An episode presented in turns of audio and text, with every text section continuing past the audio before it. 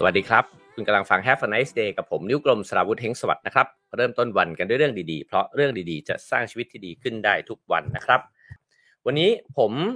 หยิบเอาหนังสือที่เคยเล่าถึงไปหนึ่งครั้งนะครับ ก็คือ branding the nation นะครับ หรือว่าสร้างแบรนด์แทนประเทศนะฮะที่คุณลงทุนแมนเนี่ยเขาเขียนถึงประเทศต่างๆนะครับ ว่าทำไมประเทศเหล่านั้นเนี่ยถึงมีเอกลักษณ์นะฮะหรือว่ามีภาพจำเนี่ยที่ผู้คนจดจำ ประเทศเหล่านั้นได้ เช่น อังกฤษก็จำฟุตบอลได้อะไรแบบนี้นะครับ อิตาลีอาจจะทำงานอาจจะจำงานดีไซน์แฟชั่นนะครับ วันนี้เราจะมาคุยกันในกลุ่มประเทศสแกนดิเนเวียนะครับ ก็คือเดนมาร์กสวีเดนแล้วก็นอร์เวย์นะครับว่ากับคำถามที่ผมก็สงสัยนะครับว่าทำไมประเทศเหล่านี้เนี่ยถึงเป็นกลุ่มประเทศที่รายได้ดีนะฮะก็ถ้าจะเทียบรายได้ประชากรต่อหัวเนี่ยก็จะอยู่ในเกณฑ์ที่ อยู่อันดับต้นๆของโลกนะฮะแล้วก็อย่างที่เรารู้กันดีว่า ก็เป็นกลุ่มประเทศที่มักจะเวลาที่มีการสำรวจนะฮะว่าผู้คนอยู่แล้วมีความสุขนะฮะก็คือคนที่อยู่ในประเทศเหล่านั้นเนี่ยมีความสุขก็กลุ่มประเทศพวกนี้ก็ติดอันดับไปด้วยนะฮะแล้วก็ถูกพูดถึงมากขึ้นในโลกยุคปัจจุบัน เพราะว่าก็เป็นรัฐสวัสดิการนะครับที่ดูแลประชาชนเนี่ยอย่างดี แต่ก็มันก็มีเงื่อนไขที่สลับซับซ้อนนะฮะมีประวัติศาสตร์ ที่หลากหลาย เพราะฉะนั้นเนี่ยเรื่องของรัฐสวัสดิการเนี่ยมันก็มีการถกเถียงกันอยู่เยอะใช่ไหมครับว่าโมเดลนี้เนี่ยสามารถที่จะเอาไปใช้กับประเทศอื่น สังคมอื่นเนี่ยได้มากน้อยแค่ไหนนะครับ หรือว่าควรจะปรับใช้เนี่ยยังไงบ้างนะครับสำหรับวันนี้เนี่ยก็อาจจะมาดูกันนะครับว่ามันมีที่มานะฮะของรายได้ต่างๆเนี่ยหรือว่าวิวัฒนาการทางสังคมเนี่ยยังไงบ้างที่มันส่งผลนะฮะต่อเศรษฐกิจแล้วก็ต่อ ไอ้เจ้าแบรนด์ต่างๆ ของเขาเนี่ยที่จะเออเหมือนกับว่าโด่งดังแล้วก็ทำให้ขายดีเนี่ยขึ้นมาได้นะครับ ก็จะไล่ไปใน 3 ประเทศนี้นะครับ ซึ่งจริงๆก็เป็น 3 ประเทศที่ผมวางแผนจะเดินทางไปเที่ยวอยู่นะฮะก็เหมือนกับอ่านติวไปด้วย แล้วก็เอามาแบ่งปันกันนะครับ ก็ขออนุญาตเริ่มต้นนะฮะการที่เดนมาร์กนะครับ ในนี้เนี่ยเขาก็ พูดถึงว่าทำไมเดนมาร์กเนี่ยจึงเป็นประเทศแห่งงานดีไซน์นะครับเขาก็บอกว่าถ้าเรานิยามดีไซน์ของเดนมาร์กนะฮะก็อาจจะอาจจะมีบางคนเนี่ยนิยามมันว่าอบอุ่น ตอบโจทย์การใช้สอยน้อยแต่มากนะฮะก็จริงๆ ถ้าพูดถึง 3คำนี้เนี่ยมันก็ทำให้คิดถึงอย่างเวลาเรียนก็จะมีภาพเฟอร์นิเจอร์สแกนดิเนเวียนะฮะอยู่ในหัวว่ามันก็จะเป็นไม้ดัดๆอะไรเงี้ยนะครับ แล้วก็ งานดีไซน์ก็จะดูเรียบๆนะฮะแต่ว่าก็จะดูสวยงามเก๋ไก๋ตามสไตล์เขานะครับในนี้ก็พูดถึงว่าเออมันก็มีเฟอร์นิเจอร์นะฮะของฟริตซ์ฮันเซนนะฮะที่ก็ก็เป็นเอ่อแบรนด์ของเดนมาร์กเนี่ยนะฮะที่ทำมานานแล้วนะครับแล้วก็มีเครื่องเสียงนะครับมีเครื่องประดับแล้วก็มีของเล่นอย่างเลโก้นะฮะเพราะฉะนั้นเนี่ยแบรนด์เหล่านี้เนี่ยเอ่อทำไมถึงมีงานดีไซน์ที่ประทับใจคนเนี่ยไปทั่วโลกนะครับ ซึ่ง คุณลงทุนแมนเนี่ยเขาก็บอกว่างานออกแบบเหล่านี้ของเดนมาร์กเนี่ยมันถูกกล่าวถึงว่ามันเป็นดีไซน์ประชาธิปไตยนะครับ ส่วนดีไซน์ประชาธิปไตยเนี่ยมันเป็นยังไงนะครับเรื่องราวของสังคมแล้วก็ระบบไอ้เจ้าระบบการปกครองเนี่ยมันเกี่ยวข้องยังไงกับงานออกแบบ ตรงนี้เป็นคำถามที่น่าสนใจนะครับว่า วิธีคิดนะฮะวิธีการมองสังคมเนี่ยมันส่งผลต่อวิธีการออกแบบสิ่งต่างๆ ของเราเนี่ยด้วยหรือเปล่า ผมว่ามีผลมากๆแน่นอนนะฮะว่าเราอยู่ในสังคมที่มีวัฒนธรรมแบบไหนนะครับมีวิธีคิดเกี่ยวกับผู้คนยังไง มีอ่อการนับถือศาสนาความเชื่ออะไรนะฮะสิ่งเหล่านี้ล้วนแล้วแต่สะท้อนอยู่ในสิ่งรอบตัวเราทั้งสิ้นนะครับเพราะฉะนั้นงานออกแบบไม่ได้ไม่ได้ถูกยกออกไปจากตรงนี้เลยนะฮะนักออกแบบเองก็ หล่อหลอมตัวเองเนี่ยอยู่ในสังคมวัฒนธรรมเหล่านั้นด้วยเช่นกัน ดูง่ายๆว่าอย่างตึกนะฮะก็สะท้อนเหมือนกันตึกอาคารสำคัญทั้งหลายนะฮะก็เราก็มองไปแล้วอาจจะรู้ว่ามันมีวิธีคิดอะไรเนี่ยอยู่เบื้องหลังงานออกแบบเหล่านั้นนะครับในนี้ก็ปูพื้นฐานมาเลยนะฮะว่าตั้งแต่บรรพบุรุษของชาวเดนมาร์กเนี่ยก็คือชาวไวกิ้งนะฮะก็เหมือนเหมือนกันกับนอร์เวย์สวีเดนเช่นกันนะครับกลุ่มประเทศเหล่านี้เนี่ยก็มีวัฒนธรรม แล้วก็รากของภาษาเนี่ยที่มันเชื่อมโยงกันนะฮะ อาจจะเรียกได้ว่าร่วมกันก็ได้แต่มันก็ไม่ได้เป๊ะอะไรเงี้ยนะครับ ก็เรียกว่ากลุ่มประเทศสแกนดิเนเวียนะครับเขาบอกว่าอาณาจักรเดนมาร์กเนี่ยไม่เคยตกเป็นเมืองขึ้นของใครนะครับ แล้วก็ยังสามารถเดินเรือเนี่ยไปครอบครองเกาะกรีนแลนด์นะฮะซึ่งก็อยู่ใกล้ๆขั้วโลกเหนือตรงนั้นใช่ไหมครับ ซึ่งมันจริงๆเนี่ยมันห่างไกลแผ่นดินของเดนมาร์กเนี่ยไปถึง 3,000 กิโลเมตรนะฮะซึ่งก็ไกลมาก ถ้างั้นเนี่ยก็แปลว่า ในยุคนั้นเนี่ยการเดินเรือของไวกิ้งก็อ๋อก็ถือว่าแบบโอ้โหมหัศจรรย์เหมือนกันนะครับทำได้ดีนะครับ แล้วก็ไวกิ้งก็มีความสามารถทางด้านการรบนะฮะแล้วก็พอไอ้เจ้าฝีไม้ลายมือเหล่านี้เนี่ยมันก็มาพร้อมกับการทำอาวุธด้วยนะครับ แล้วก็บอกว่าไอ้การการที่ใช้มือเนี่ยทำ เครื่องมือเครื่องใช้อุปกรณ์ต่างๆ ได้ดีเนี่ยนะครับ มันก็เลยต่อยอดมาเป็นการทำเครื่องเรือนด้วย ก็ตู้โต๊ะเตียงนะฮะไปจนถึงเครื่องมือเครื่องใช้ในบ้านทั้งหลายนะครับ เพราะฉะนั้นเนี่ยจิตวิญญาณของงานช่างเนี่ยมันก็เลยอยู่ในตัวของชาวไวกิ้งเนี่ยด้วยเช่นกันนะครับแล้วก็วิธีคิดอย่างหนึ่งก็คือว่าการใช้วัสดุเนี่ยให้คุ้มค่านะฮะทีนี้เนี่ยพอยุโรปเนี่ยเริ่มเข้าสู่ยุคปฏิวัติอุตสาหกรรมนะครับเขาก็บอกว่า สถาบันด้านการออกแบบในเดนมาร์กตอนนั้นนะฮะก็ตั้งแต่ในปี 1813 นะครับ The Royal Danish Academy of Fine Arts นะฮะก็พัฒนาขึ้นมาเนี่ยจากสถาบันศิลปะที่ก่อตั้งมาตั้งแต่ศตวรรษที่ 18 นะครับ ก็คือมีสถาบันศิลปะเนี่ยก่อตั้งมานะฮะแล้วหลังจากนั้นเนี่ยก็พอศตวรรษที่ 19 ต้นๆนะฮะก็กลายมาเป็นไอ้เจ้าสถาบันด้านการออกแบบชั้นนำนะฮะ เพราะฉะนั้นอันนี้ก็น่าจะเป็นรากฐานสำคัญด้วยเหมือนกันนะครับ การที่คนที่ทำอาชีพเดียวกันเกาะกลุ่มกันนะฮะก็มีการแบ่งปันข้อมูลความรู้นะฮะช่วยกันขับดันให้กลุ่มของตัวเองเนี่ยได้ทำงานเจ๋งๆเนี่ยออกมานะครับเขาบอกว่าจุดเริ่มต้นในการพัฒนาการออกแบบอุตสาหกรรมของเดนมาร์กเนี่ยก็เริ่มต้นที่สถาบันแห่งนี้นะฮะแล้วก็เริ่มมีการก่อตั้งโรงงานอุตสาหกรรมขึ้น รอบเขตกรุงโคเปนเฮเกนนะครับแล้วก็ในยุคที่การปฏิวัติอุตสาหกรรมเนี่ย เริ่มที่จะเข้ามาเปลี่ยนแปลงวิถีชีวิตของผู้คนนะครับ ก็ในช่วงเวลาเดียวกันเลย กับตอนนั้นที่มันก็เริ่มมีเสียงเรียกร้องนะฮะให้เกิดสวัสดิการที่ดี ก็เริ่มที่จะค่อยๆนะฮะ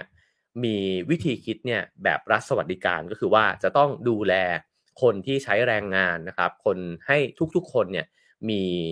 ได้รับสวัสดิการในชีวิตนะฮะไม่ว่าจะเป็นเรื่องค่าจ้างนะครับ เรื่องอวันลาหยุด เรื่องของค่ารักษาพยาบาลนะครับ สิ่งเหล่านี้เนี่ยก็ค่อยๆถูกพูดถึงเนี่ยตั้งแต่ตอนนั้นนะฮะแต่ว่ามันก็อาจจะไม่ได้เกิดขึ้นเนี่ยในทันทีฉับพลันทันใด แต่ว่ามันก็ค่อยๆเริ่มถูกพูดถึงตั้งแต่ตอนนั้นแล้วนะครับเขาก็ปูทางอีกว่าเดนมาร์กเนี่ยก็เริ่มพัฒนาสู่ประชาธิปไตยนะฮะตั้งแต่กลางศตวรรษที่ 19นะครับเมื่อพระเจ้าเฟรเดริกที่7เนี่ยลงพระนามอยู่ภายใต้รัฐธรรมนูญในปี 1849นะฮะ1849 ตอนนั้นก็เดนมาร์กก็ตั้งรัฐสภาเนี่ยขึ้นนะครับ ก็การเปลี่ยนแปลงทางสังคมนี้ก็น่าจะทำให้มันมีความเป็นประชาธิปไตยเนี่ยมากขึ้นนะครับ แล้วก็ การปฏิวัติอุตสาหกรรมเองเนี่ยมันก็ทำให้เกิดชนชั้นแรงงานเนี่ยขึ้นมาด้วยนะฮะก็เลยเกิดการก่อตั้งพรรคสังคมนิยมประชาธิปไตยเนี่ยขึ้นมาในปี 1871 จะเห็นว่าในช่วงปี 1800 กว่าเนี่ยนะครับมันก็เกิดความเปลี่ยนแปลงเนี่ยเยอะมาก ส่วนหนึ่งเนี่ยก็เพราะว่ามันก็เกิดการปฏิวัติอุตสาหกรรมขึ้นด้วยนะครับแล้วก็เกิดโรงงานขึ้น มันก็เลยเกิดการเปลี่ยนแปลงในสังคมเนี่ยเยอะนะฮะแล้วก็เริ่มมีการจัดตั้งสหภาพแรงงาน อันนี้น่าจะเป็นหมุดหมายสำคัญนะครับ เพราะว่า ไอ้เจ้าสหภาพแรงงานนี้เนี่ยก็มีส่วนนะฮะในการขับดันการปฏิรูปทางสังคมเนี่ยในเดนมาร์กตั้งแต่ในช่วงนั้นนะครับก็เลยเริ่มที่จะมีการจัดตั้งกฎหมายนะฮะให้ช่วยเหลือผู้สูงอายุนะครับประกันอุบัติเหตุจากอุตสาหกรรมนะครับ แล้วก็ประกันการเจ็บป่วย แล้วก็พิการนะฮะไปจนถึงสวัสดิการแก่ผู้สูงวัยด้วยนะครับเพราะฉะนั้นเดนมาร์กก็เลยกลายเป็นประเทศแรก ๆ ของโลกเนี่ยที่เริ่มต้นสวัสดิการสังคมแบบทั่วถึง อันนี้เนี่ยก็เป็นคำที่หลายคนพูดนะฮะว่าสวัสดิการทางสังคมเนี่ยมันก็มีอยู่ในหลาย ๆ ประเทศจะว่าทุกประเทศเลยก็ได้นะครับ แต่ว่าคำว่าทั่วถึงเนี่ยก็คือการคิดถึงประชาชนทุกคนเนี่ยในแบบที่มันเท่าเทียมกันนะครับ คือคนจนคนรวยก็สามารถที่จะได้รับการรักษาพยาบาลเนี่ยในแบบมาตรฐานที่มันโอเคที่มันดีนะครับ ได้เข้าไปเรียนในโรงเรียนที่มีคุณภาพที่ดีนะฮะแล้วก็รวมถึงเรื่องต่างๆนะฮะในนี้ก็พูดถึงเรื่องของ คนไร้บ้านก็จะต้องมีคนดูแลนะฮะมีที่อยู่อาศัย คนสูงอายุมีเงินบำนาญนะครับ แล้วก็คนพิการก็ไม่ถูกทอดทิ้งนะฮะเพราะฉะนั้นเนี่ยนี่เป็นจุดเริ่มต้นนะฮะตั้งแต่แถวแถว1,870 กว่านะฮะจริงในช่วงปีประมาณ 1,800 กว่าเนี่ยก็เริ่มสิ่งเหล่านี้ขึ้นมาแล้วนะครับทีนี้เขาก็เล่าต่อไปว่านักออกแบบเดนมาร์กเนี่ยก็เลยเหมือนกับซึมซับเนี่ย สิ่งเหล่านี้ความคิดเหล่านี้เนี่ยมาด้วยนะฮะอันนี้จริงๆผมเคยแชร์ไปใน Clubhouse ซึ่งจริงอาจจะเคยพูดในรายการ Have a nice day ไปแล้วด้วยนะฮะว่าตอนที่ไปทำเรื่องรัฐสวัสดิการในรายการพื้นที่ชีวิตนะครับแล้วก็ไปดูพิพิธภัณฑ์ที่เป็นเรื่องของไม่แน่ใจว่าเป็นของสหภาพแรงงานหรือเปล่า ผมแอบเดาว่าน่าจะใช่นะฮะก็จะมีธงของกลุ่มแรงงานนะครับ แล้วเขาก็เล่าความประวัติความเป็นมาเนี่ยตั้งแต่ในยุคที่เขาบอกว่า แรงงานในเดนมาร์กเนี่ยยังมีชีวิตความเป็นอยู่ที่แบบยากแค้นนะฮะแต่โอ้โหผมไปดูในนิทรรศการเนี่ยผมก็รู้สึกว่าก็ถือว่าเป็นความเป็นอยู่ที่โอเคอยู่นะฮะถ้าเทียบกับคนจนในหลาย ๆ ประเทศนะครับ แต่ว่าเออประเทศเขาเนี่ยมันหนาว เพราะฉะนั้นเนี่ยเขาก็บอกว่าในยุคหนึ่งเนี่ยมันก็เคยมีคนที่ไม่มีบ้านนอนอยู่ข้างถนนนะครับ แล้วก็คนไม่มีข้าวกินต่างๆ นานาเหล่านี้นะฮะแต่ว่าคนเหล่านี้ก็ถูกได้รับการดูแลเนี่ยดีขึ้นจากการที่ เรียกร้องเนี่ยสิทธิ์ของตัวเองเนี่ยมากขึ้นมากขึ้นเรื่อยๆนะครับแล้วก็อีกที่หนึ่งก็เป็นอีกพิพิธภัณฑ์หนึ่งนี่ยังคิดว่าถ้าได้ไปเดนมาร์กอีกครั้งนี่ก็อยากจะไปดู 2 พิพิธภัณฑ์นี้อีกครั้งนะฮะอีกที่หนึ่งเนี่ยเป็นโรงงานทอผ้าเลยนะครับ แล้วเขาก็เขาก็ปรับปรุงใหม่ให้กลายเป็นพิพิธภัณฑ์ แล้วเขาก็เล่าเรื่องถึงแรงงานในโรงงานทอผ้าแห่งนั้นเนี่ยว่า ผู้หญิงและเด็กก็เคยถูกกดขี่ข่มเหงนะฮะก็ค่าแรงอาจจะได้ไม่เท่าผู้ชายนะครับ ผู้ชายเองก็ต้องทำงานเลยเวลาล่วงเวลาไปนะครับ แล้วก็สวัสดิการต่างๆ ก็ไม่ได้รับการดูแลมากเท่าทุกวันนี้นะฮะก็เกิดการเรียกร้องมากขึ้นเรื่อยๆ เหมือนกัน อาจจะเป็นช่วงของปีเนี่ยมันไม่ได้เกิดขึ้นภายในแบบปึ๊บปั๊บนะฮะแต่ว่ามันก็เริ่มต้นในตอนนั้น แล้วก็หลังจากที่โลกเริ่มที่จะมีกลุ่มคอมมิวนิสต์ขึ้นมานะฮะก็ การเรียกร้องนี้เนี่ยมันก็ยิ่งมีน้ำหนักมากขึ้น แล้วก็ทำให้ตัวทั้งตัวนายจ้างเองนะครับ ก็จำเป็นที่จะต้องให้สวัสดิการที่ดีขึ้นด้วย แล้วก็ตัวรัฐเองเนี่ยก็มีตัวแทนนะฮะเข้าไปทำหน้าที่นี้ แล้วก็ทำให้กฎหมงกฎหมายต่างๆเนี่ยมันก็ปรับเปลี่ยนไปนะครับ ทีนี้มาถึงเราเราพูดถึงบริบทของสังคมกันไปก่อนนะฮะแล้วก็ในนี้เขาก็เลยบอกว่าในเมื่อนักออกแบบของเดนมาร์กเนี่ยอยู่ในสังคมที่เป็นแบบนั้นเนี่ยเพราะฉะนั้นเนี่ยเขาก็ทด ไอ้เจ้าหัวใจของความเสมอภาคแบบนี้เนี่ยเอาไว้ในใจด้วยดีไซน์ของเดนมาร์กเนี่ยก็เลยเป็นดีไซน์ที่มักจะออกแบบมาเนี่ยเพื่อเข้าถึงคนส่วนมาก แล้วก็ตอบโจทย์ประโยชน์ใช้สอยนะครับ ตรงนี้ผมตั้งข้อสังเกตเองว่า เวลาเราพูดถึงเฟอร์นิเจอร์สแกนดิเนเวียเนี่ยเราอาจจะไม่ได้คิดถึงว่ามันเป็นเฟอร์นิเจอร์หรูหรานะครับ มันดูเก๋ มันดู มันอาจจะดูแพงก็ได้นะครับเพราะดีไซน์มันก็ดูแบบว่าเรียบง่ายนะฮะ ดูเก๋ๆเท่ๆ แต่มันไม่ได้หรูหราแบบว่ามีลายพร้อยประดับมีทองคลิปอะไรแบบนี้นะฮะส่วนหนึ่งเนี่ยอันนี้แอบคิดเอาเองนะครับไม่รู้ถูกหรือผิดนะฮะแต่ผมคิดว่าเเวลาที่เราดูสารคดี แล้วก็อ่านหนังสือเนี่ยเกี่ยวกับกลุ่มประเทศสแกนดิเนเวียเนี่ยเขาก็จะมีวัฒนธรรมหนึ่งที่คนแต่ละคนเนี่ยมักจะไม่ไม่แสดงออกถึงความร่ำรวยของตัวเอง คือมันรู้สึกว่า การแสดงออกมาแบบนั้นเนี่ยมันไม่เท่นะฮะแล้วก็อาจจะดูถูกคนอื่นมอง แล้วก็รู้สึกว่ามึงเป็นอะไรมากหรือเปล่า คือความถ่อมตัวเนี่ยมันมีอยู่เยอะ เพราะว่าคุณค่าของเขามันคือเราเท่า ๆกันนะฮะเพราะฉะนั้นใครมันจะโดขึ้นมาอย่างเงี้ยมันก็จะแปลกๆนะฮะก็อย่างที่รู้กันว่าบรรดาผู้นงผู้นำทั้งหลายเนี่ยก็ยังปั่นจักรยานกันไปทำงานใช่ไหมครับ ก็ออเพราะฉะนั้นเนี่ยมันก็เลยผมผมเลยแอบคิดว่ามันก็คงสะท้อนผ่านงานออกแบบด้วยเหมือนกัน ถ้าเกิด มีแบรนด์สักแบรนด์หนึ่งออกแบบอะไรที่มันดูแบบพยายามโชว์พาวอะแบบหรูมากๆเนี่ยนะฮะคนเขาอาจจะไม่ได้ซื้อใช้ก็ได้นะครับ เพราะฉะนั้นเนี่ยในนี้ก็เลยบอกว่าไอ้เจ้าแรงผลักดันลักษณะนี้นะฮะเขาก็เรียกว่า democratic design นะครับหรือว่าดีไซน์ประชาธิปไตยเนี่ยนะฮะให้ทุกชนชั้นทุกคนเนี่ยเข้าถึงได้นะครับ แล้วก็สถาบันหนึ่งที่มีบทบาทก็คือ the Royal Danish Academy of Fine Arts นะฮะ ที่สร้างสรรค์งานนักออกแบบเนี่ยออกมาในวงการเนี่ยเยอะแยะนะครับแล้วก็รวมถึงฟริตซ์แฮนเซนด้วยนะครับก็เป็นแบรนด์เฟอร์นิเจอร์เก่าแก่ของเดนมาร์กนะครับก็มีชื่อเสียงในเรื่องของเฟอร์นิเจอร์ไม้นะครับแล้วก็อาร์นแจคอบเซนเนี่ยก็เป็นสถาปนิกที่หลงไหลในงานออกแบบเฟอร์นิเจอร์นะครับแล้วก็เปลี่ยนวัสดุเนี่ยให้กลายมาเป็นพลาสติกนะครับก็ในตอนนั้นเนี่ยพอพลาสติกเริ่มเอามาใช้นะฮะในงานเฟอร์นิเจอร์เนี่ยก็กลายเป็นวัตถุดิบหลัก ในช่วงทศวรรษที่ 1950 นะฮะ แล้วก็แอนเนี่ยก็ลดทอนเก้าอี้นะฮะให้มันเหลือความเรียบง่ายมากๆ ดีไซน์ก็เรียบง่ายมากๆ ก็กลายไปเป็นแอนแชร์นะครับ จริงก็เป็นเก้าอี้ตัวดังจำได้ว่าตอนที่เรียนอยู่ที่คณะเนี่ยอาจารย์ก็สอนถึงเก้าอี้ตัวนี้ด้วยเหมือนกันนะครับ ก็เป็นเก้าอี้ตัวแรกเลยเนี่ยที่สามารถ Google ดูได้เลยนะฮะ ถ้าอยากเห็นภาพนะฮะแอนมดเนี่ยนะครับ ก็เป็นเก้าอี้ตัวแรกเลยที่ทำจากพลาสติกชิ้นเดียวนะครับที่ดัดโค้งนะฮะแล้วก็เป็นพนักแล้วก็เบาะเนี่ยแล้วก็ ข้อเจ๋งของมันก็คือว่านอกจากมันสวยแล้วมันมันมันแปลกตาแล้วเนี่ยก็คือมันซ้อนกันขึ้นไปเป็นตั้งได้ เพราะฉะนั้นมันเป็นเก้าอี้ที่วางแล้วก็เท่ แต่ว่าเวลาเก็บเนี่ยมันก็ใช้พื้นที่น้อยนะครับ แล้วก็พอเป็นพลาสติกมันก็ผลิตได้มากเร็ว ราคาก็ถูกลงเข้าถึงลูกค้าได้มากขึ้นนะฮะในนี้ก็พยายามจะทำให้เห็นว่าดีไซน์ของงานออกแบบของเดนมาร์กเนี่ยมันเป็นยังไงนะครับ แล้วก็เขาก็พูดถึงอีกแบรนด์หนึ่งนะฮะก็คือเลโก้นะครับเลโก้เนี่ยก่อตั้งในปี 1932 นะครับ ตอนนั้นเนี่ย 1930 ก็เกิดวิกฤตเศรษฐกิจนะฮะซึ่งก็ทั่วโลกก็ประสบปัญหานั้นนะครับ แต่ว่าช่างไม้ในเดนมาร์กเนี่ยนะครับ ก็คือโอเล่เคิร์กคริสเทนเซนเนี่ยนะฮะก็เลยพอพอเจอพิษเศรษฐกิจก็เลยลองเปลี่ยน งานของตัวเองเนี่ยจากการที่รับจ้างสร้างบ้านนะฮะแล้วก็ทำเครื่องเรือนเนี่ยนะหันมาทำของเล่นแทน ตอนแรกเนี่ยทำของเล่นไม้นะครับ แล้วก็พอเห็นว่าของเล่นไม้ที่ทำทำไปเรื่อยๆเฮ้ยมันขายได้เหมือนกันนี่หว่าขายดีนะฮะแล้วก็ตั้งชื่อแบรนด์ว่าเลโก้ภาษาเดนมาร์กเนี่ยเอ่อเอ่อมาจากภาษาเดนมาร์กที่ผมออกเสียงอาจจะไม่ถูกนะฮะ leg godt นะฮะซึ่งก็แปลว่าเล่นได้เล่นดี ภาษาไทยแปลว่าแบบนั้นนะครับ ต่อมานี่ก็เลยมีการ ปรับวัตถุดิบจากไม้ก็เหมือนกันนะฮะก็กลายมาเป็นพลาสติก เหมือนโลกมันก็กลายมาว่าใช้พลาสติกมากขึ้นนะครับเลโก้ก็เลยกลายมาเป็นเลโก้พลาสติกแบบที่เป็นอยู่นะฮะแล้วก็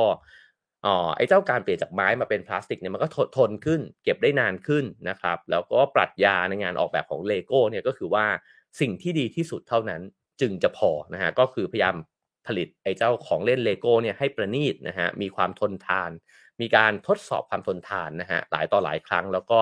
ให้มั่นใจว่าปลอดภัยแล้วก็เล่นได้แล้วมันจะไม่ชำรุดง่ายๆนะฮะเพราะฉะนั้นเลโก้มันก็เลยเป็นของเล่นที่ผมว่าส่วนหนึ่งที่มันเจ๋งมากคือมันเสริมสร้างจินตนาการนะฮะเราเอามันไปต่อเป็นอะไรก็ได้นะครับ ก็ทำให้ทุกวันนี้มันก็ยังคงเป็นอของเล่นที่ผู้ใหญ่ก็เวลาที่ได้จับมันก็ยังเล่นด้วยความสนุกสนานนะฮะแล้วก็ถ้าใครได้ไปเดนมาร์กก็คงจะต้องแวะไปที่เลโก้แลนด์หรือว่าไปที่ร้านเลโก้เป็นอย่างน้อยนะครับ อีกแบรนด์หนึ่งที่ในนี้พูดถึงเนี่ย อันนี้ยอมรับว่าผมไม่รู้จักนะครับ ชื่อว่าอ่า Pandora นะฮะหลายท่านอาจจะรู้จักนะครับก็คือก่อตั้งในปี 1982 นะครับ ก็เกิดขึ้นจากช่างทองคนหนึ่งเนี่ยแล้วก็มี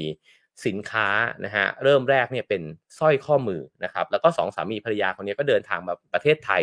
แล้วนำเข้าอัญมณีนะฮะต่อมาก็ต่อยอดไปเป็นอุตสาหกรรมเครื่องประดับนะครับที่มี ฐานการผลิตหลักอยู่ในประเทศไทยนะครับ แล้วก็นำเครื่องประดับงานฝีมือเนี่ยที่มีคุณภาพสูงนะฮะออกแบบให้สวยงามทันสมัยในราคาที่คนทั่ว ๆ ไปสามารถครอบครองได้นะฮะในนี้ก็เล่าว่าแบบนั้น ทีนี้เนี่ยในจุดเริ่มต้นเนี่ยงานออกแบบของเดนมาร์กก็เริ่มต้นแบบนั้นนะฮะแล้วก็พอเราอ่านแล้วก็อยากจะไปส่องเหมือนกันว่าแบรนด์ต่างๆของเดนมาร์กเนี่ยที่ มีงานดีไซน์นะครับ มันก็น่าไปดูเหมือนกันว่าเอ้ยเขาออกแบบด้วยการมีฐานความคิดเนี่ยในลักษณะไหนนะครับ ซึ่งพออ๋อหนึ่งก็คือเขาเน้นในเรื่องของคุณภาพนะครับ แล้วก็แน่นอนว่ามันก็ต้องสวยงามนะฮะและเรียบง่ายนะครับ แต่ว่าที่ในยุคปัจจุบันเนี่ยที่มันเน้นเพิ่มขึ้นไปอีกเนี่ยก็คือเน้นในเรื่องของการคำนึงถึงสิ่งแวดล้อมนะฮะคำนึงถึงความยั่งยืน แล้วก็ ว่าวัตถุดิบต่างๆ นานาเนี่ยจะเอามาใช้ยังไงนะครับ แล้วก็ลดการปล่อยก๊าซเรือนกระจกเนี่ยให้มากที่สุดด้วยนะครับ เพราะฉะนั้นวันนั้นก็เล่าไปถึงบริษัท Maersk ใช่ไหมฮะที่เดินเรือแล้วก็บอกว่าปรับปรับธุรกิจของตัวเองยกใหญ่เลยเพื่อที่จะทำให้ไอ้เจ้าช่วยในเรื่องของสิ่งแวดล้อมเนี่ยด้วยนะครับ เพราะฉะนั้นในเดนมาร์กตอนนี้เนี่ยประเด็นเรื่องสิ่งแวดล้อมมันก็เลยถูกให้ความสำคัญอย่างมากนะฮะแล้วตัวเดนมาร์กเองก็เป็นผู้นำในการใช้พลังงานหมุนเวียนนะฮะโดยที่ ถ้าไปเดนมาร์กขับรถออกไปนอกเมืองหน่อยก็จะเห็นกังหันลมเนี่ยเป็นทิวนะฮะเรียงรายกันอยู่ด้วยนะครับ พลังงานลมเนี่ยคิดเป็นสัดส่วนมากกว่า 70%ของไฟฟ้าที่ใช้ภายในประเทศแล้วนะครับ แล้วก็อย่างที่ทราบกันดีว่าค่าครองชีพในเดนมาร์กมันก็สูงมากนะฮะแล้วก็ราคาข้าวของก็สูงมากจริงๆ ในกลุ่มสแกนดิเนเวียเนี่ย ก็ขึ้นชื่อมากๆนะฮะว่าไปหยิบจับอะไรขึ้นมานี่ก็แพงหมดนะครับ แต่สำหรับชาวเดนมาร์กแล้วเนี่ยเขาก็เขาก็มีรายได้ดีนะฮะเพราะฉะนั้นราคาเหล่านี้เป็นราคาที่ทุกคนเนี่ยเข้าถึงได้นะครับ ในนี้เขาเลยสรุปนะฮะว่าเดนมาร์กก็เลยเป็นประเทศแห่งงานดีไซน์ที่คนทั้งโลกเนี่ยยอมรับโดยที่เขาสาวความไปถึงตั้งแต่ไวกิ้งนะฮะว่าทำเครื่องมือเครื่องใช้เครื่องเรือนแล้วรวมถึงอาวุธเนี่ยด้วยงานฝีมือเนี่ยแล้วก็เลยเก่งมาตั้งแต่ตอนนั้น แล้วก็รวมถึง สังคมนะฮะที่มีการเน้นเรื่องความเท่าเทียม ก็มีผลต่องานดีไซน์ของเดนมาร์กนะฮะและนี่ก็เป็นในมุมหนึ่งเท่านั้นนะฮะในมุมหนึ่งว่าแบรนด์ต่างๆของเดนมาร์กเนี่ยสร้างขึ้นมาจากวัตวัตถุดิบอะไรในสังคมเขานะครับแล้วก็แบรนด์เหล่านี้ก็เป็นส่วนหนึ่งนะฮะที่ทำให้ประเทศเนี่ยมีรายได้ดีด้วยเช่นกันนะครับ โอเค คราวนี้ไปถึงประเทศที่2นะครับวันนี้จะเล่า 3 ประเทศนะฮะ ประเทศที่ 2 ก็คือนอร์เวย์นะครับในนี้ก็ตั้งคำถามว่าทำไมนอร์เวย์เนี่ยถึงเป็นประเทศแห่งอาหารทะเล ถ้าไปดูแผนที่นะครับพอดีว่าตอนนี้ก็วางแผนที่จะไปเที่ยวนะฮะก็เลยดูแผนที่สแกนดิเนเวียอยู่เรื่อยๆนะฮะก็จะเห็นว่านอร์เวย์เนี่ยเป็นประเทศที่ยาวมากนะฮะก็คือมีชายฝั่งยาว แล้วก็ยึกยักยึกยักยึกยักยักเนี่ยอยู่เป็นแถบทั้งประเทศเลยนะฮะก็อย่างที่ทราบกันว่าปลาแซลมอน ที่มาจากนอร์เวย์ก็ขึ้นชื่อใช่ไหมครับ แล้วเขาก็บอกว่าแซลมอนกว่า 50%เนี่ยที่อยู่บนโต๊ะอาหารทั่วโลกเนี่ยนะฮะส่งออกมาจากนอร์เวย์แล้วก็นอร์เวย์ไม่ใช่แค่แซลมอน แต่ว่ายังส่งปลาค็อดนะฮะปลาเทราต์ปลาแมคเคอเรลนะฮะอยู่ในอันดับต้นๆเนี่ยของการส่งออกอาหารทะเลนะฮะในอีกหลาย ๆ ชนิดด้วยนะครับ แล้วก็ถ้าเทียบกันทั้งหมดเนี่ยอาหารทะเลนะฮะที่ที่นอร์เวย์เนี่ยก็คือว่า เป็นแหล่งที่ส่งออกไปเนี่ยเป็นอันดับ 2 ของโลกรองจากประเทศจีนเท่านั้นนะครับ แต่สิ่งที่สำคัญไม่ได้อยู่เพียงแค่ปริมาณมันเท่านั้นนะฮะแต่ว่าคุณภาพในเรื่องของอาหารทะเลนอร์เวย์เนี่ยเป็นเรื่องที่คนเชื่อถือนะฮะแล้วก็มั่นใจว่ามันจะเป็นคุณภาพที่ดี แล้วก็มีความสะอาดมีกระบวนการต่างๆ ที่เชื่อถือได้นะครับ เขาบอกว่า สิ่งหนึ่งเนี่ยที่มันอาจจะถือเป็นความโชคดีนะฮะก็คือภูมิประเทศนะครับเมื่อกี้ที่บอกไปว่ามันเป็นประเทศยาวๆใช่ไหมครับแล้วก็ยึกยักยึกยักเนี่ยนะฮะเพราะฉะนั้นมันมีชายฝั่งทะเลเนี่ยยาวเหยียดมากนะครับแต่ว่าจริงๆเนี่ยนอร์เวย์ก็เหมือนเดนมาร์กแต่จริงกระเถิบขึ้นไปอีกนะฮะก็อยู่ใกล้ขั้วโลกเหนือ แล้วก็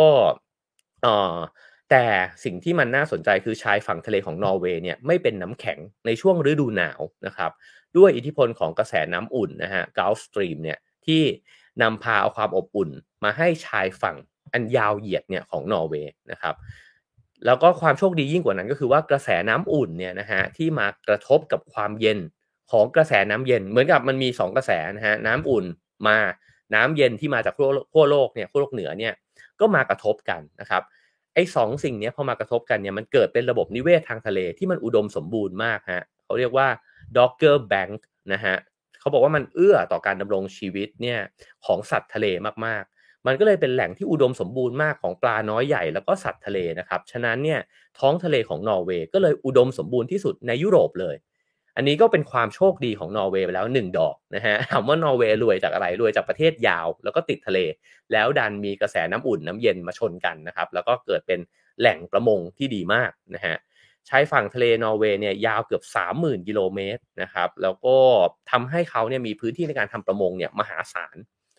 เออจริงๆหนังสืออีกเล่มที่ผมอ่านอยู่ก็บอกว่านอร์เวย์เนี่ยโอ้โหแบบรวยมากๆนะฮะเพราะแต่ว่ามันมันเกิดขึ้นจากอีกสาเหตุหนึ่งด้วยที่จะเล่าต่อไปนะครับ เพราะฉะนั้นเนี่ยประมงมันก็เลยแทรกซึมเนี่ยอยู่ในวิถีชีวิตดั้งเดิมของชาวนอร์เวย์มากๆหนังสืออีกเล่มที่อ่านอยู่เนี่ยเขาอธิบายว่าถ้าคุณจะไปเที่ยวเนี่ยนะฮะ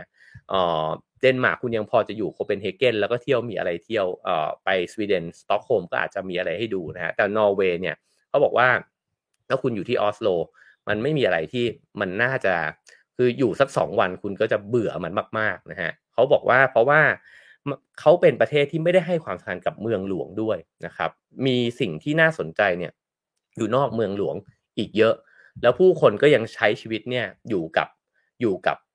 นอกเมืองเนี่ยเยอะนะฮะแล้วก็ยังทำวิถีของการประมงเนี่ยไม่ว่าจะประมงที่ทำกันเอง หรือว่าประมงที่เป็นบริษัทใหญ่นะครับ เพราะฉะนั้นมันจึงไม่ได้มารวมศูนย์เนี่ยกันที่เมืองหลวงใจอย่างเดียวนะฮะในนี้ก็บอกว่าศูนย์การการค้าปลาอยู่ที่เมืองเบอร์เกนนะครับนี่ก็อยากจะไปด้วยเหมือนกันนะฮะ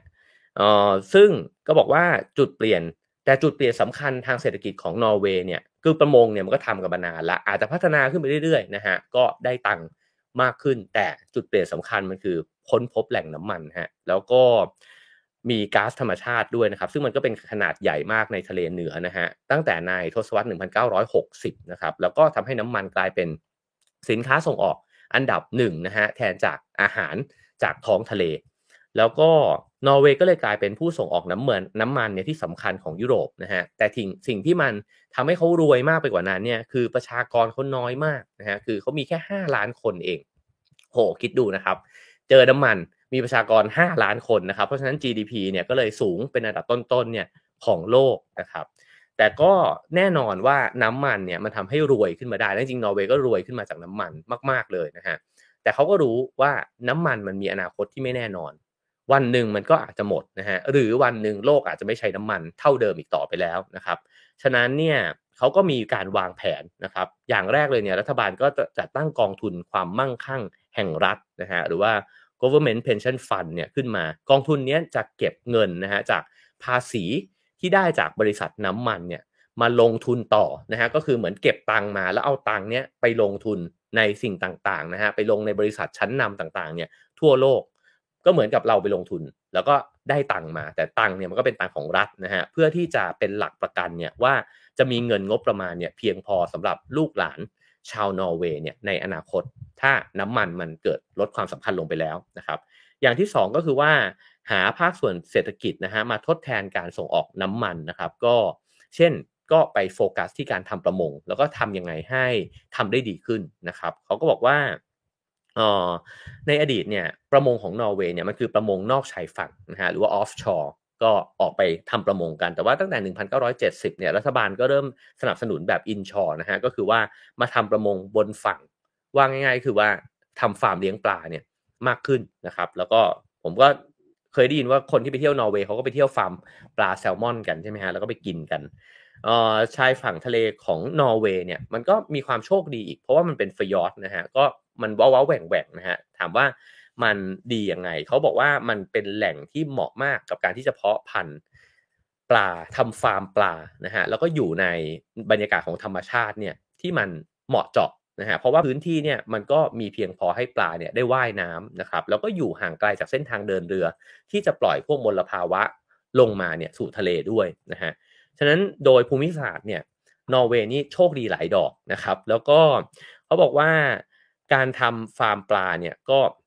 มีคนควบคุมนะฮะที่นอร์เวย์เนี่ยมีกระทรวงการประมงและกิจการชายฝั่ง ซึ่งตั้งขึ้นเนี่ยหลังสงครามโลกครั้งที่2นะครับฟาร์มปลาทุกแห่งต้องทำตามกฎของกระทรวงนะฮะก็เช่น มีพื้นที่ให้ปลาเนี่ยได้ว่ายเพียงพอต่อที่จะเจริญเติบโตนะครับมีสภาพแวดล้อมที่สะอาดในกระชังเนี่ยจะต้องทำความสะอาดให้ดีอยู่เสมอนะครับ แล้วก็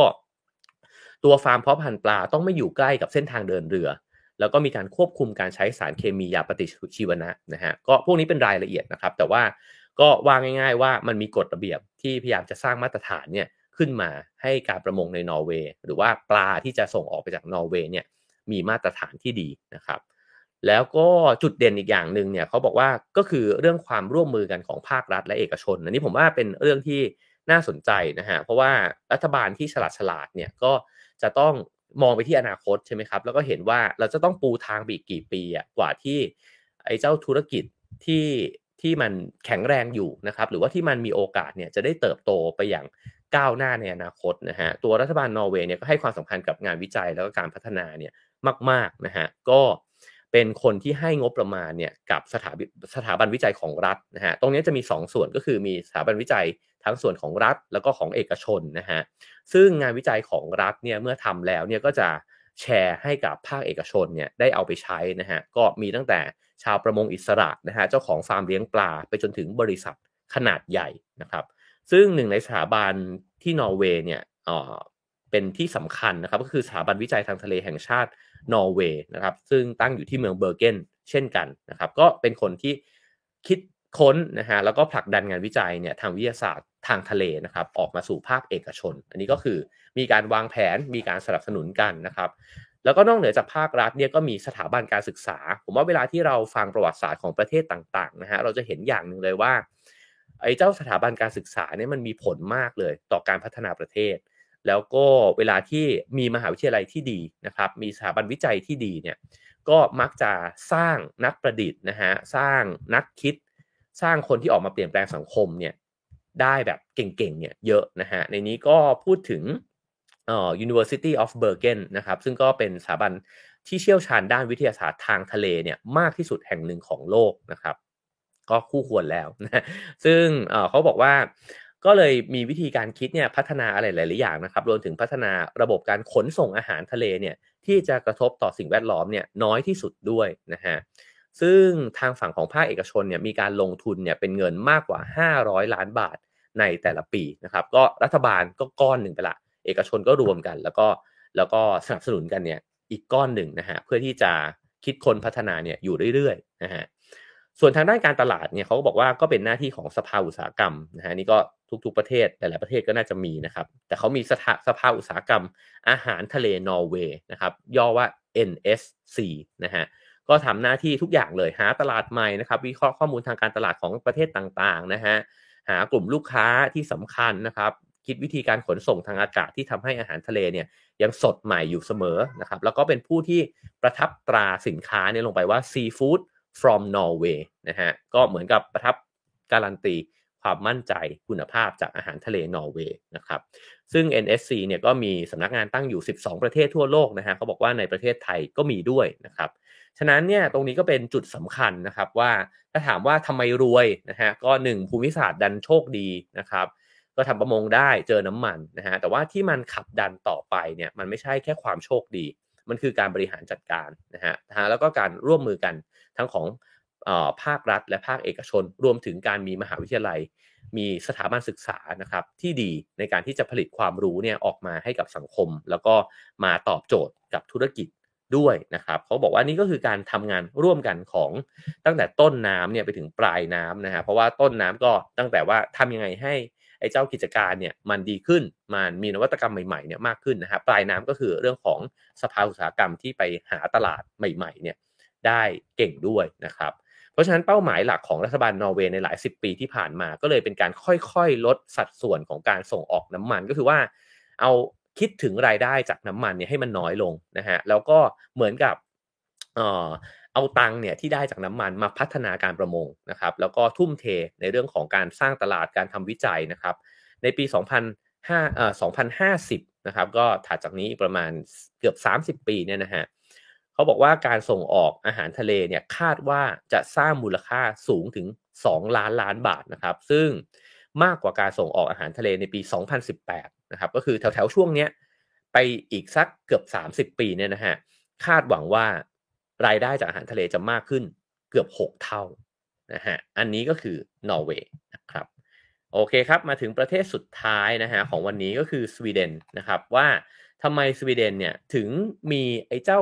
ผู้ประกอบการเจ๋งๆ ใหม่ๆเนี่ยเกิดขึ้นได้เรื่อยๆนะฮะเขาบอกว่าทางมีการจัดอันดับประเทศในโลกนี้นะครับประเทศที่เหมาะกับการทำธุรกิจมากที่สุด แล้วก็ประเทศที่มีนวัตกรรมโดดเด่นมากที่สุดเนี่ยสวีเดนจะติด top 5 เนี่ยเกือบทุกครั้งนะครับ แล้วสวีเดนจริงๆ ถ้าเทียบกับเดนมาร์กกับนอร์เวย์เนี่ยอยู่ในโซนเดียวกัน มีการบริหารจัดการประเทศคล้าย ๆ กันนะฮะ เป็นรัฐสวัสดิการเหมือนกันนะครับ ผู้คนมีรายได้ต่อหัวดี เหมือนกันความเป็นอยู่ดี มีความสุขเหมือนเหมือนกันเลยนะฮะ แต่ว่าสวีเดนเนี่ยประชากรมากกว่านอร์เวย์กับเดนมาร์ก พวกนั้นเดนมาร์กอาจจะประมาณ 6 ล้านคนเอ่อนอร์เวย์ประมาณสัก 5 ล้านกว่านะฮะ สวีเดนเนี่ยสิล้าน แต่เอาจริงๆเมื่อเมื่อลองมาเทียบนะฮะกับกับผู้เช่นประเทศแบบไทยนะฮะก็ยังถือว่าประชากรเนี่ยน้อยอยู่ดีนะครับ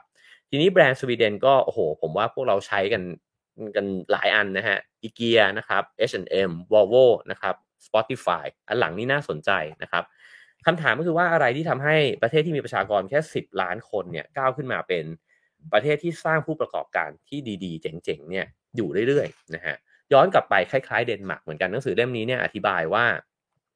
สวีเดนก็เหมือนเดนมาร์กลูกหลานไวกิ้งนะครับเพราะฉะนั้นก็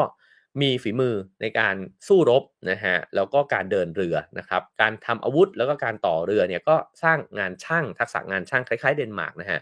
แต่ว่าในนี้บวกไปอีกอันหนึ่งก็คือว่ามันมีสัญชาตญาณของนักประดิษฐ์เนี่ยอยู่ในนั้นด้วยนะครับเพราะฉะนั้นการที่เป็นนักประดิษฐ์มันก็อยู่ในสายเลือดของคนสวีเดนด้วยเช่นกันนะฮะ การที่เขาเป็นประเทศที่มีประชากรน้อย เพราะฉะนั้นเนี่ยเวลาที่คิดว่าจะทำสินสินค้าขึ้นมาเนี่ยเขาต้องคิดว่าทำยังไงถึงจะขายต่างประเทศได้ ไม่งั้นขายกันอยู่ 10 คนก็ไม่รู้จะขายใครใช่ไหมฮะก็ฉะนั้นสินค้าของฉันถ้าจะทำขึ้นมา เอ๊ะแล้วมันจะส่งออกไปได้ไหม คนต่างชาติเนี่ยเขาจะอยากซื้อสินค้าของฉันเนี่ยด้วยไหมนะครับ ทีนี้ด้วย vision แบบนี้เนี่ยมันเกิด action อะไรบ้างนะครับ อย่างแรกเลยเนี่ยเขาบอกว่ามันต้องการองค์ความรู้ทางวิทยาศาสตร์ ตรงนี้น่าสนใจนะฮะเพราะว่ามีหลาย ๆ อย่างรอบตัวเราเนี่ยที่เกิดขึ้นจากนักวิทยาศาสตร์หรือว่านักประดิษฐ์เนี่ยชาวสวีเดนนะฮะเช่นอุณหภูมิองศาเซลเซียสนะฮะหรือว่าชื่อวิทยาศาสตร์ของสิ่งมีชีวิตทั้งหลายนะครับหรือว่าระเบิดไดนาไมต์นะฮะระเบิดไดนาไมต์หลายท่านอาจจะทราบดีอยู่แล้วนะครับ ก็ในศตวรรษที่ 15นะครับตอนนั้นเนี่ยมีการตั้งมหาวิทยาลัยแห่งแรก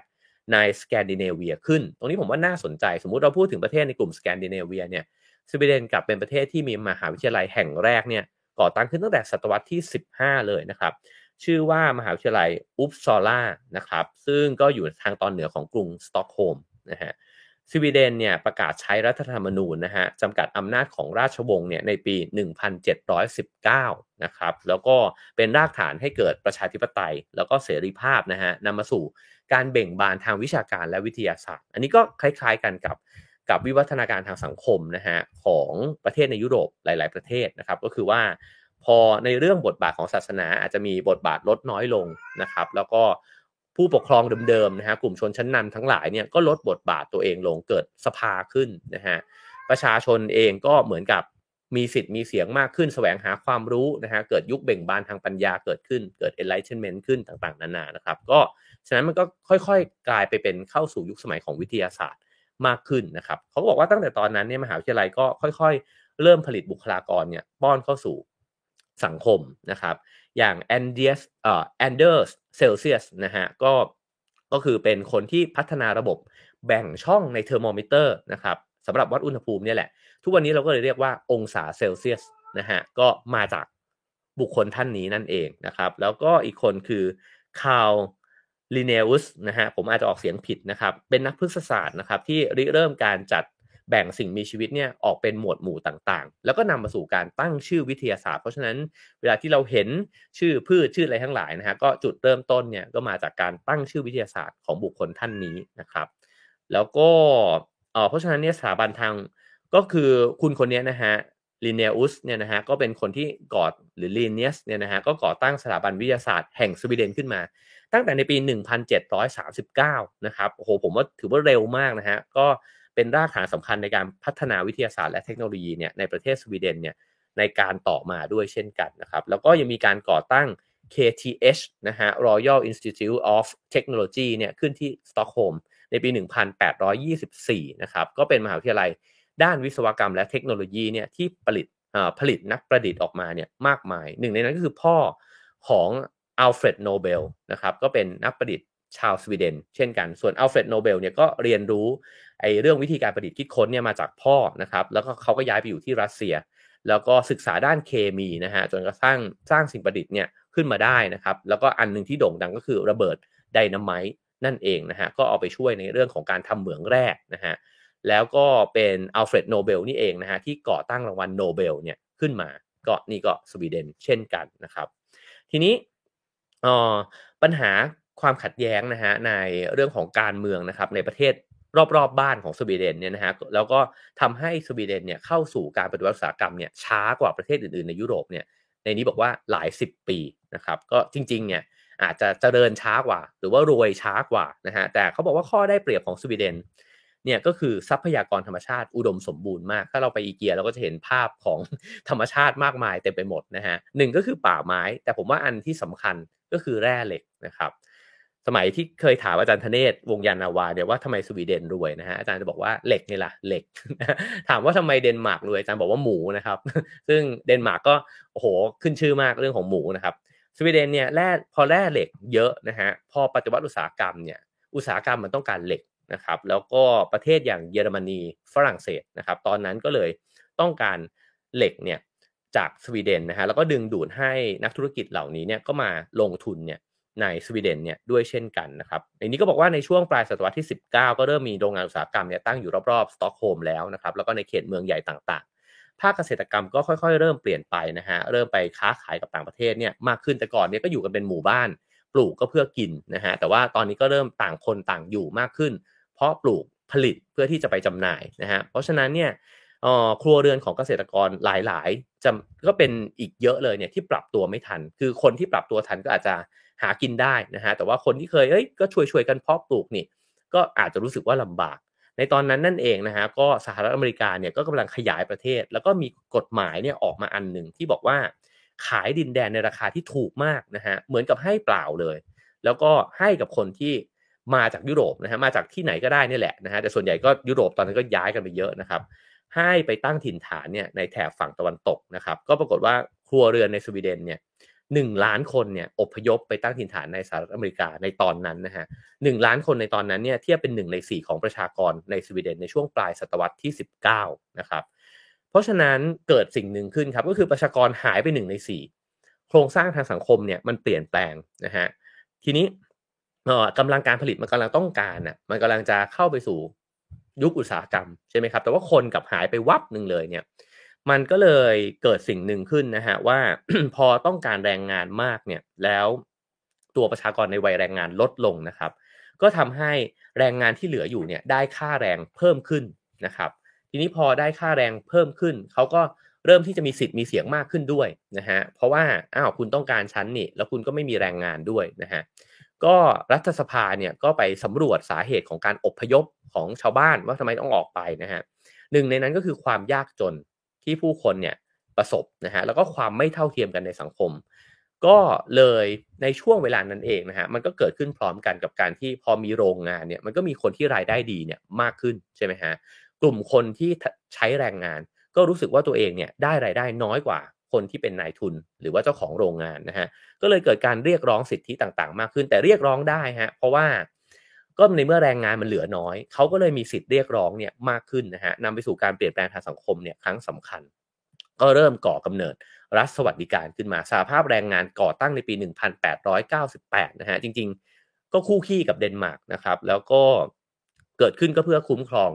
ตัวแรงงานในโรงงานอุตสาหกรรมนะครับแล้วก็รัฐบาลเนี่ยก็มาจากพรรคสังคมประชาธิปไตยนะฮะก็ให้ความช่วยเหลือแรงงาน แล้วก็เจราจาต่อรองกับเหล่านายทุนนะครับ ก็กลายเป็นแรงผลักดันนะฮะที่ทำให้เกิดสิ่งต่างๆ ที่เราเห็นอยู่ทุกวันนี้นะฮะก็คือสวัสดิการเรื่องเงินสมทบการลาพักร้อนนะฮะประกันอุบัติเหตุระหว่างทำงานนะครับ ไปถึง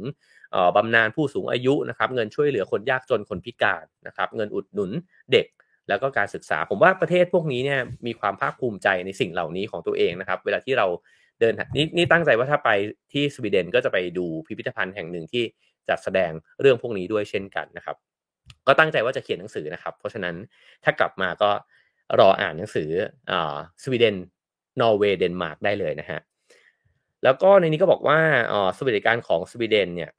หรือว่า Swedish Model เนี่ยนะฮะก็พัฒนาต่อมาเรื่อยๆ แล้วก็ได้รับการยอมรับว่ามันก็เป็นสวัสดิการเนี่ยที่ดีที่สุดแห่งหนึ่งของโลกนะครับ สิ่งนี้เนี่ยมีส่วนผลักดันที่ทำให้การทำงานในสวีเดนเนี่ยมันก็มีประสิทธิภาพมากขึ้น คือตัวแรงงานเองได้รับการดูแลมากขึ้นนะครับ แล้วก็ เป็นกำลังการผลิตที่ดีเนี่ยมากขึ้นผู้คนที่เคยยากจนก็มีความเป็นอยู่ที่ดีขึ้นด้วยนะครับแล้วพอในสงครามโลกครั้งที่ 2 สวีเดนเนี่ยวางตัวเป็นกลางนะฮะก็ทำให้เศรษฐกิจของสวีเดนเนี่ยเติบโตโดดเด่นขึ้นมา เพราะว่าประเทศอื่นๆน่วมไปหมดจากสงครามโลกนะฮะแต่ว่าสวีเดนเนี่ยไม่ได้น่วมแบบนั้นนะครับแล้วก็เลยพัฒนาตัวเองเนี่ยขึ้นมาเรื่อยๆนะฮะแต่ว่าไอ้เจ้าความเท่าเทียมเนี่ยยังคงเป็น เป็นหลักคิดสำคัญของคนในสังคมนะครับ แล้วก็ความเสมอภาคที่จะได้รับสินค้าที่มีคุณภาพที่ดี และมีคุณภาพชีวิตที่ดีใกล้เคียงกันเนี่ยก็ยังคงหล่อเลี้ยงสังคมของสวีเดนอยู่นะฮะในนี้ก็พูดถึงแบรนด์หลายแบรนด์นะฮะอันแรกก็คือ Volvo นะครับ Volvo ก็ประสบความสำเร็จขึ้นมาจากการเน้นไปที่ความปลอดภัยนะครับ ก็คิดค้นเข็มขัดนิรภัย 3 จุดขึ้นมานะครับ แล้วก็ช่วยยกระดับคุณภาพชีวิตของคนที่ ทุกชีวิตปลอดภัยใน Volvo แบบนั้นนะฮะอีเกียนะครับก็อันนี้เราเคยเล่ากันไปถึงตัวของเจ้าของอีเกียนะฮะหลายตอนเลยนะฮะใน Have a nice day ลองไปดูย้อนได้นะครับ ก็จะเห็นวิธีคิดของเขาซึ่งสะท้อนวิธีคิดของคนสวีเดนด้วยเช่นกันนะครับว่าเอ่อทำไมเวลาที่เราเข้าไปที่เกียร์แล้วไอติมมันถูกนะฮะอาหารมันจะบอกว่ามันก็ไม่ได้แพงถ้าเทียบกับสิ่งที่ให้อะคือคุณภาพมันดีแล้วก็มันก็เยอะอะไรเงี้ยนะครับ กาแฟถูกถ้าเทียบกับการซื้อกาแฟข้างนอกนะฮะเพราะว่าวิธีคิดเขาก็คือว่าเอ้ยเขาไม่ได้คิดว่าเขาจะทำกำไรจากอาหารนะฮะแล้วก็อยากที่จะให้ในส่วนที่พอจะให้ได้นะก็ดึงดูดลูกค้าเนี่ยเข้าไปด้วย เพราะฉะนั้นเนี่ยอีเกียก็คิดขึ้นมาจากประโยชน์ใช้สอยที่คุ้มค่าในราคาที่ทุกคนเป็นเจ้าของได้ ทุกคนทุกคนเนี่ยวงเล็บนิดหนึ่งว่าทุกคนที่สวีเดนละกันนะเพราะว่าในไทยนี่ก็ก็แล้วแต่นะครับบางคนอาจจะบอกว่าเกียราคาสมเหตุสมผลบางคนบอกว่าถูกนะฮะแต่สำหรับบางคนก็อาจจะ มันก็แพงอยู่ก็เป็นไปได้นะครับ อีกอันนึงก็คือ H&M นะครับ ก็เช่นกันเลย แฟชั่นดูดีในราคาที่ไม่สูงจนเกินไปนะฮะ สินค้าสวีเดนก็เลยไม่ใช่สินค้าที่หรูหราราคาแพง แต่สร้างขึ้นมาเนี่ยให้ทุกคนเข้าถึงได้อย่างเท่าเทียมนะครับทีนี้ก็บอกว่าตั้งแต่ทศวรรษที่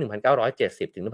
1990 นะฮะ แบรนด์เหล่านี้ก็เริ่มที่จะขยายตลาดออกไปสู่ตลาดโลกนะฮะ เศรษฐกิจสวีเดนก็เลยเติบโตเนี่ยอย่างก้าวกระโดดขึ้นมา แต่ว่าสวัสดิการสังคมเนี่ยที่รัฐเนี่ยต้องจ่ายนะฮะให้กับผู้คนดูแลประชาชนเนี่ยก็มีปัญหาเหมือนกัน เพราะว่ามันก็มีคู่แข่งเกิดขึ้นนะฮะพอเอเชีย ประเทศต่างๆในเอเชียเนี่ยทำอุตสาหกรรมเพิ่มมากขึ้นนะฮะก็ตัวสวีเดนเองเนี่ยก็เจอคู่แข่งด้วยนะฮะฉะนั้นเนี่ยตัวรัฐบาลก็เริ่มมีการวางแผนนะครับว่าพอในยุคสมัยของอุตสาหกรรมเนี่ยมันเหมือนกับมันก็ขึ้นมาจนกระทั่งจะเปลี่ยนยุคแล้วนะฮะเข้าสู่ยุคเทคโนโลยีนะฮะ ตัวรัฐบาลก็บอกว่าเออก็อยากจะเปลี่ยนโครงสร้างทางเศรษฐกิจนะครับ แล้วก็องค์กรรัฐวิสาหกิจหลายแห่งเนี่ยก็ถูกปฏิรูปนะฮะเพื่อลดค่าใช้จ่ายของรัฐบาล ลดจำนวนคนลงนะครับ แล้วก็เปิดเปิดโอกาสให้ภาคเอกชนเนี่ยได้เข้ามาแข่งขันด้วยนะครับ อุตสาหกรรมหลายด้าน โดยเฉพาะเหล็กและยานยนต์ ถูกปรับให้มีความเฉพาะทางเนี่ยมากขึ้นนะฮะแล้วก็มีการบุกเบิกอุตสาหกรรมใหม่ ก็คืออุตสาหกรรมเทคโนโลยี อันนี้ก็เป็นเรื่องสำคัญเช่นกันนะครับในปี 1991 นะฮะกระทรวงอุตสาหกรรมของสวีเดนเปลี่ยนชื่อเป็นกระทรวงผู้ประกอบการและนวัตกรรม ตรงนี้ผมว่าน่าสนใจมากเลย กระทรวงอุตสาหกรรมนะฮะเปลี่ยนเป็นกระทรวงผู้ประกอบการและนวัตกรรม นี่แปลว่าเขากำลังมองเห็นว่าโลกอนาคตเนี่ยเขาต้องการผู้ประกอบการใหม่ๆเนี่ยให้เกิดขึ้นเป็นจำนวนมากนะฮะแล้วก็เกิดนวัตกรรมที่จะไปสู้กับโลก ในอนาคตเนี่ยมากขึ้นก็วางแผนมาตั้งแต่ตอนนั้นนะครับ แล้วก็เป้าหมายก็คือเพื่อสร้างนวัตกรรมเนี่ยไปสู่การเติบโตที่ยั่งยืนนะฮะเขาทำอะไรบ้างนะครับ ก็มีการพัฒนาโครงสร้างทางด้านเทคโนโลยีนะครับโครงสร้างพื้นฐานทั้งหลายเนี่ยให้บริการอินเทอร์เน็ตความเร็วสูงนะครับสนับสนุนงบประมาณคอมพิวเตอร์ส่วนบุคคลนะครับก็อาจจะมีการช่วยจ่ายนะฮะมีการพัฒนาหลักสูตรด้านเทคโนโลยีตั้งแต่ในโรงเรียนนะครับสนับสนุนงบประมาณร่วมกับมหาวิทยาลัย และก็ บริษัทเอกชนในการวิจัยและพัฒนาเรื่องเกี่ยวกับเทคโนโลยีนะฮะลดภาษีนิติบุคคล ในอัตราที่สูงถึง 52%นะครับเหลือ 22%แล้วก็ลดภาษีสำหรับบริษัทที่ก่อตั้งมาไม่ไม่เกิน 10 ปี ผมว่าตรงนี้ก็มีนัยสำคัญมาก ๆ นะฮะ เหมือนกับช่วย SME ช่วยสตาร์ทอัพนะครับ ให้ให้ไม่ต้องเสียภาษีเยอะนะฮะ แล้วก็มีศักยภาพในการแข่งขันเนี่ยมากขึ้นนะครับ ถ้าบริษัทมีพนักงานไม่เกิน 50 คนมีรายได้ไม่เกิน 290 ล้านบาทต่อปีนะครับแล้วก็ถ้าบริษัทเนี่ยยังเป็นธุรกิจขนาดเล็กเนี่ยก็จะช่วยส่งเสริมความสามารถนะฮะให้ไปแข่งขันเนี่ยในตลาดได้นะครับสิ่งนี้เนี่ยก็ทำให้เกิดบริษัทสตาร์ทอัพเนี่ยขึ้นมาหลายหลายบริษัทนะครับแล้วก็จากการทำสิ่งเหล่านี้เป็นเวลากว่า 10 ปีนะฮะทำให้บริษัทใหม่ๆ เกิดขึ้นในสวีเดนเป็นจำนวนมากนะฮะแล้วก็เกิดเป็นบริษัทเทคโนโลยี และการบริการเนี่ยเพียบเลย หนึ่งในนั้นก็คือสิ่งที่พวกเราใช้กันอยู่ก็คือ Spotify บางคนอาจจะฟังพอดแคสต์ผมเนี่ยจาก Spotify ของสวีเดนอยู่นะครับ มันเกิดขึ้นจากการวางแผนของรัฐบาลแบบนี้นะครับ ก็อันนี้น่าคิดมากนะฮะว่าเราจะมีนโยบายเนี่ยที่สนับสนุนผู้ประกอบการบ้างไหมนะฮะธุรกิจขนาดเล็กนะครับ แล้วก็ทำยังไงให้มีโอกาสแข่งขันเนี่ยกับธุรกิจที่ใหญ่ ๆ โตๆที่เขามีตังค์ตั้งเยอะเนี่ยได้บ้างนะฮะ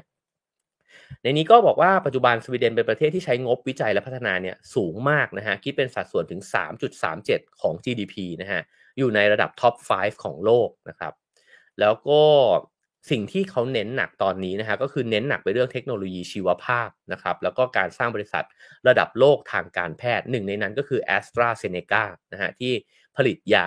สัญชาติสวีเดนอังกฤษเนี่ยขึ้นมาก็ หลายคนอาจจะมี a s t r a z เซ e c a อยู่ในหัวไหล่ตัวเองนะครับไบโอกายานะฮะเป็นบริษัทที่เป็นผู้นำด้านการพัฒนาจุลินทรีย์โปรไบโอติกนะครับซึ่งอนอกจากนั้นในเรื่องสวัสดิการนะครับแล้วสวีเดนเนี่ยก็มีกฎหมายอนุญาตให้พนักงานบริษัทเนี่ยลางานได้ 6 เดือน อันนี้น่าสนใจมาก แล้วออกไปเริ่มต้นทำธุรกิจของตัวเองนะฮะเพื่อต้องการกระตุ้นให้ประชาชนเนี่ยมีวิธีคิดแบบผู้ประกอบการฮะก็ลางานบริษัทไปได้ 6 เดือน แล้วออกไปเริ่มต้นทำธุรกิจของตัวเอง ผมอ่านแล้วผมยังมีคำถามนิดนึงนะฮะถ้าใครอยู่สวีเดนเมื่อกี้คุณผู้ชมที่อยู่สวีเดนอธิบายให้ฟังสักนิดนึงก็ดีนะครับ หมายถึงว่าลาออกไป 6 เดือน แล้วถ้าทำธุรกิจแล้วเจ๊งกลับไปใหม่ได้อย่างเงี้ยเหรอฮะหรือยังไงครับ หรือว่าจะจะมีเงินสนับสนุนหรือยังไงนะฮะแต่ว่าเออตรงนี้น่าสนใจดีนะครับ ก็คือแต่ว่าเป้าหมายหลัก ๆ ก็คือทำยังไงดี ที่ทำให้คนเนี่ยสามารถมีโอกาสนะครับไปสร้างสรรค์ ไอเดียของตัวเองเนี่ยให้ก่อเกิดเป็นธุรกิจใหม่ ๆ แล้วก็ไปเป็นผู้ประกอบการเองเนี่ยขึ้นมาได้และนั่นก็เป็นเหตุผลนะครับที่ทำให้สวีเดนเป็นประเทศนะฮะที่ติดอันดับ 1 ใน 5 ของประเทศที่น่าไปทำธุรกิจ แล้วก็เกิดนวัตกรรม เกิดเทคโนโลยีใหม่ๆ เกิดธุรกิจใหม่ๆเนี่ยขึ้นมาอยู่ตลอดเวลานะครับเพราะฉะนั้นทั้งหมดนั้นก็คือ 3 ประเทศ ที่นำมาฝากกันในวันนี้นะฮะเดนมาร์กนอร์เวย์แล้วก็สวีเดนนะครับอาจจะพอเป็นคำตอบในบางแง่มุมเท่านั้นนะฮะว่าทำไมประเทศเหล่านี้เนี่ยถึงร่ำรวยขึ้นมาแล้วก็ถึงยังมีรายได้ต่อหัวเนี่ยเยอะแต่ที่ต่อหัวเยอะก็เพราะว่าหัวเขาน้อยด้วยนะฮะครับผมแล้วก็ทั้งหมดนั้นนะฮะก็คือเนื้อหาของ Have a nice day ประจำวันนี้นะครับ ใครสนใจอ่านเพิ่มเติมนะครับ ก็ไปซื้อหนังสือเล่มนี้กันได้นะครับ branding the nation นะครับ สร้างแบรนด์แทนประเทศนะฮะคุณลงทุนแมนขอบคุณ คุณอัพด้วยนะฮะที่ส่งหนังสือมาให้อ่านนะครับ อ่านสนุกมาก ๆ เลยนะครับ ก็ถ้าเกิดไปที่นู่นนะฮะแล้วก็มีอะไรน่าสนใจก็จะเขียนเล่านะครับใน Facebook นะฮะตอนนี้ผมก็ยังรอแพลนต่างๆ ให้เรียบร้อยนะครับเลยยังไงจะแจ้งอีกทีนะครับ ว่าจะหยุดรายการเมื่อไหร่ยังไงนะครับ แล้วก็ตั้งใจว่าจะไปหาข้อมูลนะครับ ไปหาเรื่องราว แล้วก็อยากจะเขียนเป็นหนังสือด้วยเช่นกัน เพราะคิดว่า 3 ประเทศนี้น่าสนใจ มาก ๆเลยนะครับ ยิ่งอ่านหนังสือหลายเล่มก็ยิ่งรู้สึกว่า โอ้ มันน่าสนใจน่าตื่นเต้นนะครับ โอเคครับผมก็ขอบคุณทุกคนนะครับ ให้คะแนนความพึงพอใจได้เช่นเคยครับ 5 4 3 2 1 0 นะครับ แล้วก็มีความคิดเห็นยังไง คอมเมนต์กันเข้ามาได้นะครับ ถ้ามีอะไรคิดเห็นแตกต่างไปจากสิ่งที่เล่ามานะครับ ก็ให้ความรู้ผมได้เช่นกันนะครับคอมเมนต์ไว้ได้เลยนะครับ แล้วก็ให้การสนับสนุนรายการนะครับ ได้ตามเบอร์บัญชีและ QR code ที่ขึ้นอยู่บนหน้าจอนะครับพรุ่งนี้ ก่อนก็ขออนุญาตลาหยุด1วันก่อนนะครับนอกจากจะฟิตมากก็จะตื่นขึ้นมา แต่ลาหยุดไว้ก่อนแล้วกันนะครับ แล้วก็เดี๋ยวไปต่อกันใน Clubhouse ครับ เชื่อว่าจะมีคนขึ้นมาแบ่งปันมุมมองนะครับ อีกหลายท่านเลยนะครับ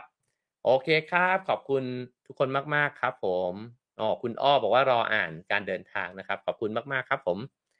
แล้วเจอกันครับผม Have a nice day ครับ